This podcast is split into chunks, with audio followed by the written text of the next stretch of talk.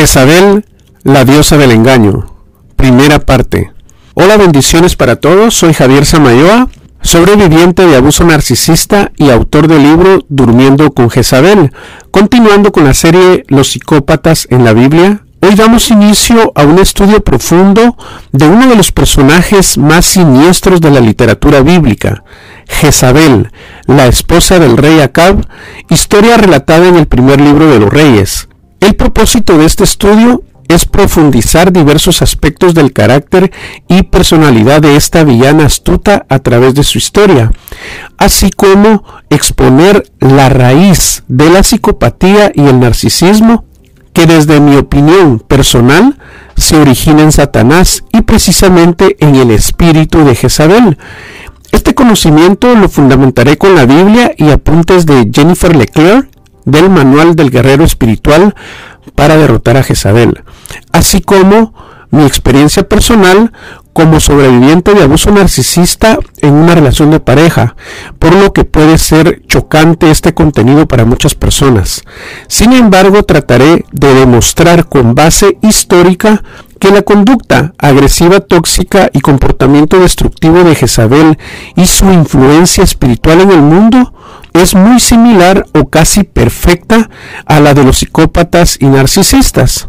Deseo con todo mi corazón que este estudio nos ayude a identificar el verdadero enemigo que nos rodea y podamos involucrarnos en una batalla espiritual eficaz con las armas correctas. En primer lugar, el espíritu de Jezabel existía mucho antes de la reina a la que se refiere Primera de Reyes y de la falsa profetisa de la que se habla en Apocalipsis. Este espíritu está vivo y en acción desde la época de Nimrod, muchos siglos atrás. La reina Jezabel personificó también el espíritu de Jezabel, que por eso lo llamamos así. En otras palabras, el espíritu de Jezabel existe desde antes de la fundación del mundo y fue uno de los ángeles caídos que siguieron a Satanás cuando éste fue desterrado por Dios en el cielo. Es decir, dentro de los millones de criaturas expulsadas del cielo, ahí venía el demonio de Jezabel. Jezabel ha tenido un rol importante a lo largo de la historia de la humanidad. Podemos ver a Jezabel trabajando en las vidas de Sansón, David, Salomón y otros, y la seguimos viendo actuar en la vida de líderes prominentes de la iglesia actual, así como en gente del rebaño, incluso de no creyentes de diversas latitudes. El espíritu de Jezabel es en gran medida una participante activa en los pecados de mucha gente, así como en los individuos que ella controla, aunque tú y yo ni siquiera nos demos cuenta de ello. Por supuesto, Jesús todavía ama a los pecadores que pueden sucumbir al espíritu de Jezabel y les ofrece que vengan al arrepentimiento. Tomando en cuenta que Jezabel es en primera instancia un espíritu demoníaco, Pablo, inspirado por el Espíritu Santo en Efesios 6:12, nos exhortó a ponernos toda la armadura de Dios, debido a que nuestras luchas aquí en la tierra no es contra personas comunes, sino contra principados, potestades, gobernadores de las tinieblas, huestes espirituales de maldad, dice.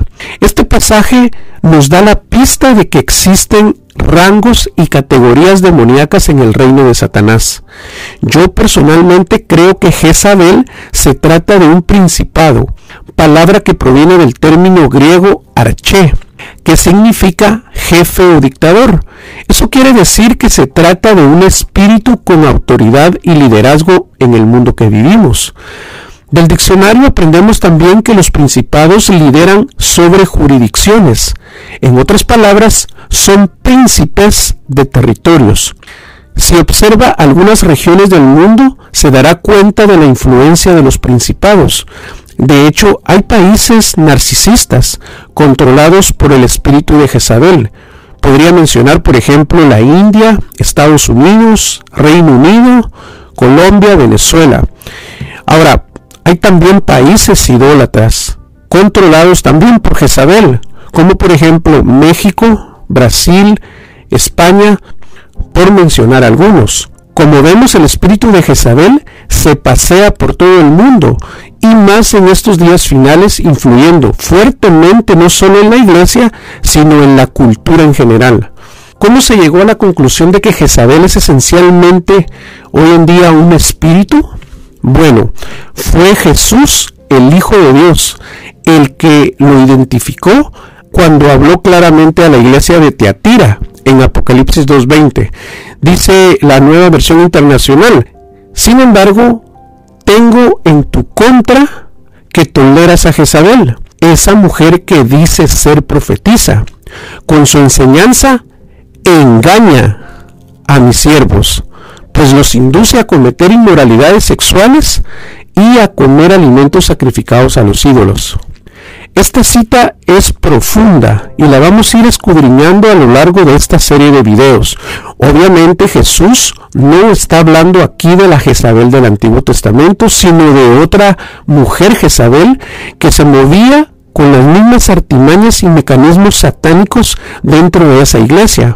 Se trataba pues de una mujer X, controladora y dominante que además de decirse profetiza, engañaba y seducía a los creyentes de aquella época. La Jezabel de carne y hueso ya había muerto algunos miles de años atrás, ya no estaba ni el polvo, ni el pelo, como diría mi mamá. Espero que me esté dando a entender. Estamos hablando acá de Jezabel como una mujer de carne y hueso, que es la que me enfocaré a profundidad en el siguiente video y ahora de Jezabel como espíritu, que es lo que estoy tratando de trazar en esta especie de introducción histórica. Como vemos Jezabel es expuesta como espíritu por el Hijo de Dios, Jesús, mientras ésta hacía de las suyas en la iglesia de Teatira, la cual irónicamente abundaba en buenas obras, era esta sin duda una iglesia ferviente en la causa de Cristo. Es probable que pueda describirse a muchos o tal vez la mayoría de sus miembros como líderes siervos amorosos que ponían en práctica la fe y ganaban almas para Jesús. Lo que nos está enseñando el Espíritu Santo acá es que porque una iglesia esté creciendo o tiene un estatus de mega iglesia, no significa que el pecado no abunde ahí o que Jezabel no esté seduciendo a los santos. Jesús tenía motivos para regocijarse con la iglesia de Teatira y de hecho alabó a la congregación. Sin embargo, se sentía muy dolido porque algunas de las mismas almas que habían sido rescatadas del reino de la oscuridad y traídas a su reino de luz experimentaban una libertad tan corta advirtió que algunas de esas almas habían sido y serían conducidas a las profundidades de Satanás por esa mujer Jezabel que se decía profetiza y que engañaba a la gente. Yo supongo que esa mujer Jezabel identificada por Jesús llevaba ese nombre como parte de su fanfarronería. Al punto al que quiero llegar es que detrás de ese espíritu de Jezabel se esconde una agenda diabólica y perversa, no solo para la iglesia en sí, es decir, a los cristianos verdaderos, sino también a los no creyentes de nuestros días. Más adelante profundizaré del propósito de este espíritu dentro de la iglesia y la distorsión que promueve en el mensaje del Evangelio. Ahora sigamos enfocándonos en Jezabel como potestad y principado demoníaco. Este espíritu a menudo está camuflado, tiene un compañero que permanece igualmente escondido. El profeta Isaías cita la jactancia de este espíritu. La señora de los reinos dijo, nadie me ve. Isaías 47:10, nadie me ve. La señora de los reinos es Babilonia compañera religiosa de Jezabel. Ambas entidades manejan al espíritu del mundo para la destrucción de los últimos tiempos. ¿Cuál es el espíritu del mundo? Es el espíritu que mató a Jesús, a sus apóstoles, a Pablo y se mueve fuertemente contra todo aquel que menciona el nombre de Cristo.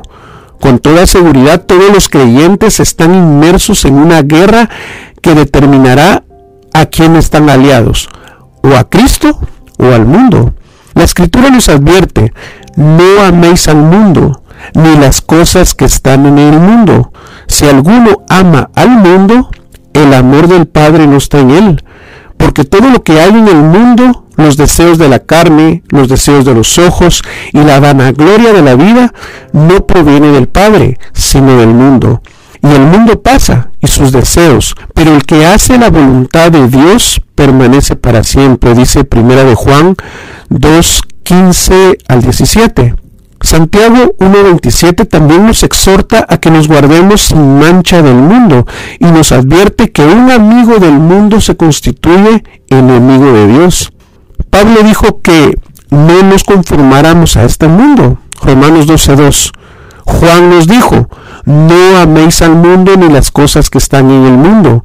Si alguno ama al mundo, el amor del Padre no está en él. Primera de Juan 2.15. El mismo apóstol Juan, gracias a Dios, nos dejó estas palabras de consolación a los creyentes. El que está en ustedes es más poderoso que el que está en el mundo. Primera de Juan 4:4. ¿Cómo vemos la escritura revela que estos espíritus estarán operando justo antes de la venida del Señor? De hecho, tienen un papel importante en la gran caída de la fe que ocurrirá al final de los tiempos, sobre lo cual Pablo nos alerta acerca del engaño. Traten de tener esa palabra en mente, engaño. En particular, hay dos instantes en los que Pablo habló sobre esta caída. La primera está en primera de Timoteo del 4 al 1 al 2 y segunda de Tesalonicenses 2 del 1 al 4. Les voy a leer primera de Timoteo en la versión Palabra de Dios para todos. El Espíritu Santo dice claramente que en los últimos tiempos algunos se apartarán de la fe. Les harán caso a espíritus que mienten y seguirán enseñanzas de demonios. Estas enseñanzas llegan a través de mentirosos quienes con sus palabras falsas engañan a la gente. Ellos no saben la diferencia entre el bien y el mal. Es como si su entendimiento hubiera sido quemado con hierro candente. Fíjese otra vez en estas palabras de Pablo, segunda de Timoteo 4 del 3 al 4, siempre en la versión palabra de Dios para todos, dice, porque llegarán tiempos en que la gente no querrá escuchar la verdadera enseñanza que conduce a una vida recta y solo buscarán rodearse de maestros que los complazcan diciendo lo que quieren escuchar. Ese espíritu de engaño que se mueve en el mundo se llama Jezabel. He ahí el título de esta serie, Jezabel, la diosa del engaño. El mundo entero hoy más que nunca está engañado y el responsable de ese engaño se llama nada más y nada menos Satanás. Jezabel es solo su mensajera, algo así como su mano derecha, por decirles algo. Recordemos que esta entidad demoníaca es un príncipe, eso quiere decir que tiene un alto rango en el reino de las tinieblas. Su misión es la misma, engañar. La Biblia dice que Satanás es el padre de la mentira y en él no hay verdad. ¿Cuál es la experiencia más traumática que ha experimentado la víctima de abuso narcisista? El engaño, lo que Piñuel denomina el amor cero. ¿Cuál es la agenda encubierta del psicópata narcisista? Correcto, engañar. Sí, el engaño de estos indeseables es lo que trae destrucción y zozobra a la vida de muchas personas, destrucción a nivel emocional, psicológica y espiritual, así como sucedió en el huerto del Edén cuando ocurrió el engaño. Entró al mundo destrucción y muerte, y como vemos el engaño es parte de la naturaleza de Satanás y de los psicópatas narcisistas. Llegan, igual que el diablo, a robar, matar y destruir. La vida con un hombre o mujer psicópata narcisista en sí se trata de un engaño y de una vil mentira. Apocalipsis 23 nos ubica en este tiempo y enfatiza tres veces de nuevo el engaño de Satanás sobre el mundo. En el versículo 3 dice, y lo arrojó al abismo y lo encerró y puso su sello sobre él para que engañase más a las naciones. El versículo 8 dice, y saldrá a engañar a las naciones que está en los cuatro ángulos de la tierra. Y el versículo 10, y el diablo que los engañaba, dice, fue lanzado. Si se dan cuenta, ahí está la palabra clave de todo este asunto. Engaño, engañar. Como vemos, la agenda encubierta de Satanás es el engaño y la del narcisista también. Definitivamente ahí hay una conexión directa entre los poderes de la oscuridad y el control que ejercen sobre ellos los psicópatas narcisistas. A manera que quede claro este punto, Jezabel y Babilonia son los espíritus que se mueven en las regiones celestes con el fin de engañar al mundo. Babilonia se manifiesta en el mundo como el sistema religioso, económico y mundial, el cual se personifica en el libro de Apocalipsis como la misteriosa Babilonia. La concordancia Strong define la misteriosa Babilonia como el secreto de la confusión o la amargura. Esto me parece muy interesante porque precisamente estos son los síntomas claros luego del abuso narcisista. Confusión y amargura, que es lo que se experimenta a nivel personal y vaya si no. Lo más importante que hay que entender es que el espíritu detrás de ese sistema es poderoso y mortal. El punto con todo esto es que podamos discernir la sutil tentación a hacer compromisos en estos tiempos difíciles. Jezabel y Babilonia tienen una larga historia la una con la otra. Muchos que enseñan acerca del espíritu de Jezabel la identifican primeramente con la reina del Antiguo Testamento de la que vamos a hablar más adelante, la cual llevaba ese nombre, pero el espíritu que influenció a la reina Jezabel estaba vivo mucho antes de que esta reina personificara muchas de sus características. Lo mismo sucede con la misteriosa Babilonia, quien ha estado presente durante siglos. Algunos creen que el espíritu de Babilonia ya estaba presente en el jardín del Edén, moviéndose a través de la serpiente para convencer a Eva de que buscara el conocimiento prohibido. Y la escritura ofrece una pista de las motivaciones de ese espíritu para construir un sistema económico a partir del reino de Dios. En Génesis 10 del 8 al 12, que es donde Nimrod, bisnieto de Noé, entra en escena. Nimrod fundó varias ciudades en la tierra de Sinar, incluyendo a Babel, el primer nombre de la ciudad de Babilonia, y estableció un reino. Este reino también se llamaba Babilonia. Los historiadores de la Biblia destacan que Nimrod dirigió el proyecto de la Torre de Babel como un acto de rebelión. De hecho, obtenemos una pista del carácter de Nimrod al estudiar su nombre. La palabra hebrea Nimrod significa rebelémonos.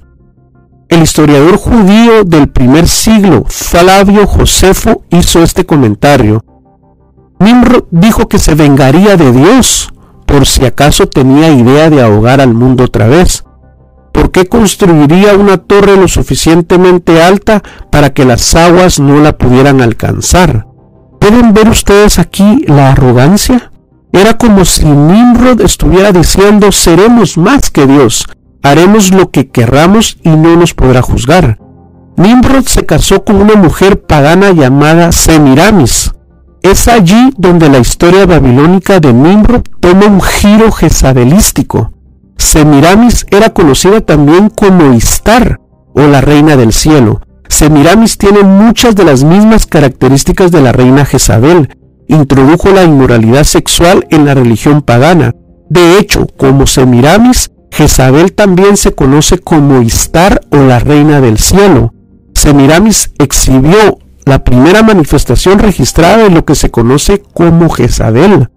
Semiramis, quien se había vanagloriado de ser una reina virgen, salió embarazada después de la muerte de Nimrod. Al tramar una inteligente historia, encontró una forma tanto de cubrir su inmoralidad como deificar a su fallecido esposo. Declaró que el espíritu de Nimrod la había embarazado. El hijo de Semiramis, que se llamó Tamuz, fue introducido como un Nimrod reencarnado y posicionado como un dios. Semiramis muy pronto se convirtió en la madre de un culto, asegurando tener sabiduría divina, pero así como la Jezabel del libro de Apocalipsis, enseñó a sus seguidores a servir a los ídolos y a cometer inmoralidades sexuales. Semiramis promovió una trinidad perversa, escuchen. Ella, el fallecido Nimrod y Tamuz, e introdujo el culto a la fertilidad.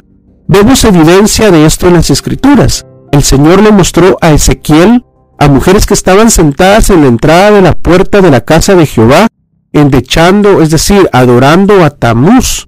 Y eso lo podemos ver en Ezequiel 8:14. No lo voy a leer por cuestiones de tiempo.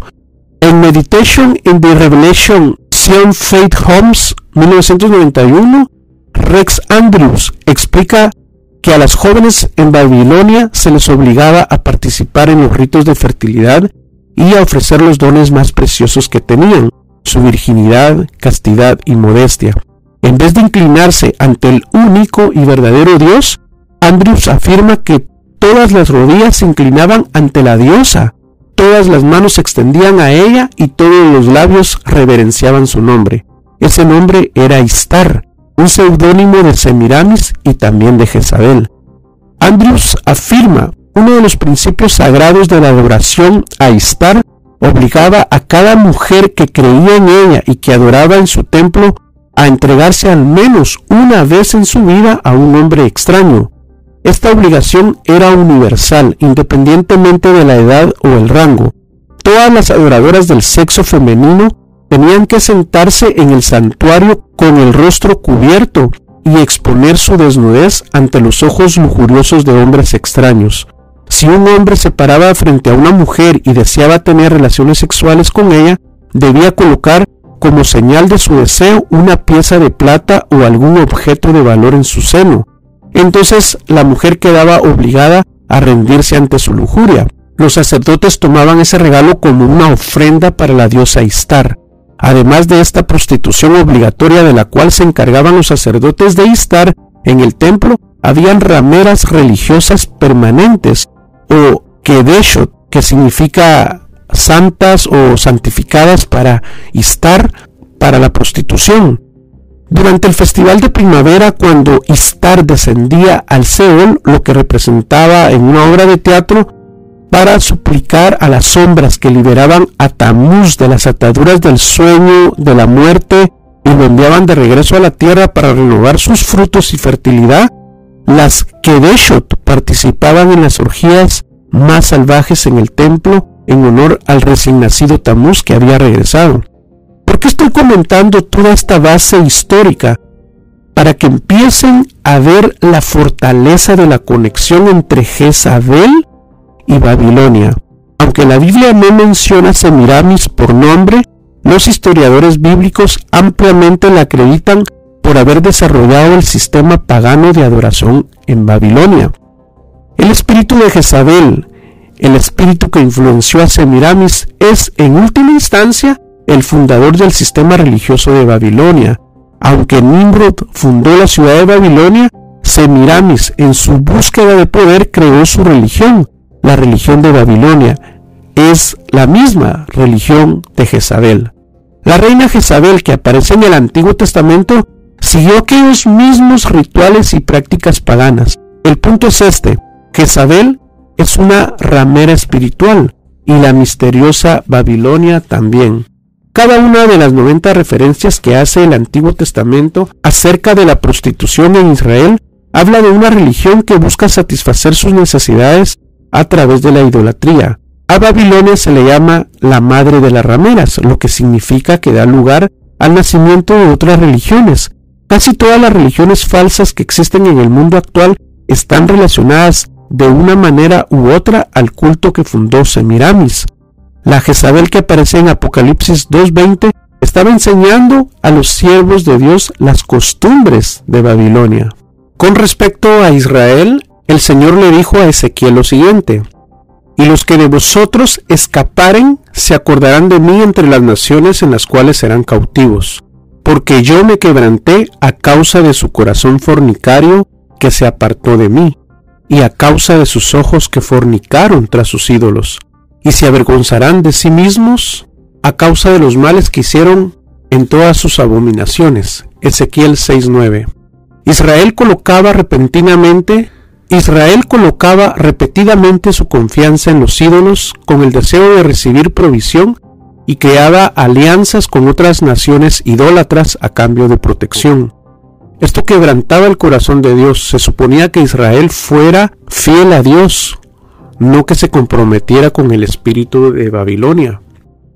Mientras estaban en el desierto, el Señor le dijo a los israelitas, Guárdate de hacer alianza con los moradores de la tierra donde has de entrar, para que no sean tropezadero en medio de ti. Derribaréis sus altares y quebraréis sus estatuas, y cortaréis sus imágenes de acera, porque no te has de inclinar a ningún otro Dios, pues Jehová, cuyo nombre es celoso, Dios celoso es. Por tanto, no harás alianza con los moradores de aquella tierra, porque fornicarán en pos de sus dioses, y ofrecerán sacrificios a sus dioses, y te invitarán, y comerás de sus sacrificios, o tomando de sus hijas para tus hijos, y fornicando sus hijas en pos de sus dioses. Harán fornicar también a tus hijos en pos de los dioses de ellas. Éxodo 34 del 12 al 16. Piensa en esto un minuto. Israel tenía un pacto con Dios. Solo una de los miembros del pacto podía considerarse una ramera, porque una ramera por definición es alguien que es infiel. La misteriosa Babilonia se conoce como la madre de las rameras, lo que indica que este es un poderoso espíritu que seduce a otros a la prostitución espiritual. Otra forma de describir la prostitución espiritual es la idolatría. La idolatría es adorar a otro Dios y la idolatría tiende a conducir a toda clase de inmoralidades, desde pecados sexuales, droga y tráfico humano, hasta varios rituales inspirados por los demonios. Este es el campo de acción de Jezabel. Jezabel usa a Babilonia para cumplir su malvada agenda. Jezabel está ciertamente en busca de poder y control y su deseo es que todo el mundo adore a sus dioses. Este espíritu quiere que todos adoren a la ramera Babilonia, una falsificación de la novia de Cristo. La misteriosa Babilonia y Jezabel están trabajando juntas para engañar a la iglesia. Al final de los siglos, la novia de Cristo se enrolará en un conflicto espiritual con la misteriosa Babilonia. Existen muchas teorías acerca de Babilonia y de cómo se manifiesta en los últimos días. Dejaré esos debates a los teólogos, quienes han dedicado muchos años al estudio de este tema. Lo que es importante para nuestro estudio de Jezabel es el hecho de que Babilonia caerá, justo como lo profetizó Isaías. 21.9. Dos versículos en Apocalipsis anuncian la caída de Babilonia. Apocalipsis 14.8 y 18.2. Esto sugiere que puede que la caída se lleve a cabo en dos etapas de este sistema malvado o que puede que caiga en dos ocasiones.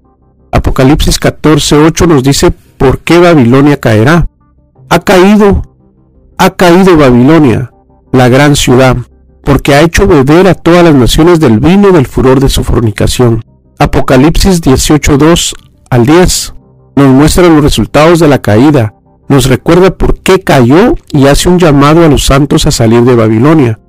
En este segundo pasaje vemos el juicio de Dios sobre Babilonia y sobre todos aquellos que se niegan a dar la espalda a este sistema inspirado por los demonios. Y clamó con voz potente diciendo, Ha caído, ha caído la gran Babilonia, y se ha hecho habitación de demonios y guarida de todo espíritu inmundo, de toda ave inmunda y aborrecible, porque todas las naciones han bebido del vino del furor de su fornicación, y los reyes de la tierra han fornicado con ella, y los mercaderes de la tierra se han enriquecido de la potencia de sus deleites. Y oí otra voz del cielo que decía, Salid de ella, pueblo mío, para que no seáis partícipes de sus pecados, ni recibáis parte de sus plagas, porque sus pecados han llegado hasta el cielo, y Dios se ha acordado de sus maldades.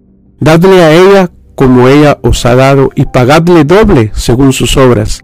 En el cáliz en que ella preparó bebida, preparadle a ella el doble, cuanto ella se ha glorificado y ha vivido en deleites, tanto dadle de tormento y llanto, porque dice en su corazón, yo estoy sentada como reina, y no soy viuda, y no veré llanto, por lo cual en un solo día vendrán sus plagas, muerte, llanto y hambre, y será quemada con fuego, porque poderoso es Dios el Señor que la juzga.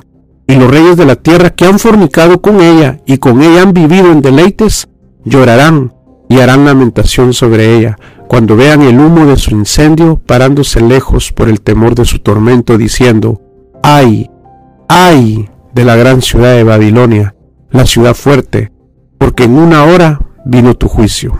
El falso sistema religioso de Jezabel, la poderosa Babilonia que ha tenido a creyentes y no creyentes cautivos durante miles de años, serán destruidos en un momento.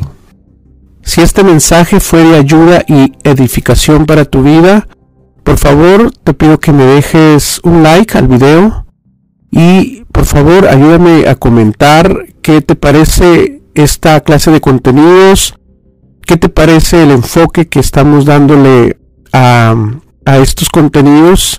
Alguna pregunta, déjala también en la, en la cajita de comentarios. Y bueno, gracias por llegar hasta acá. Eh, por favor, también me pueden seguir en redes sociales. Todos los días publico contenido relacionado a esto. Estoy como Javier Samayoa79 en Facebook, en Instagram y en Twitter. Muchas gracias a todos. Bendiciones. Hasta pronto.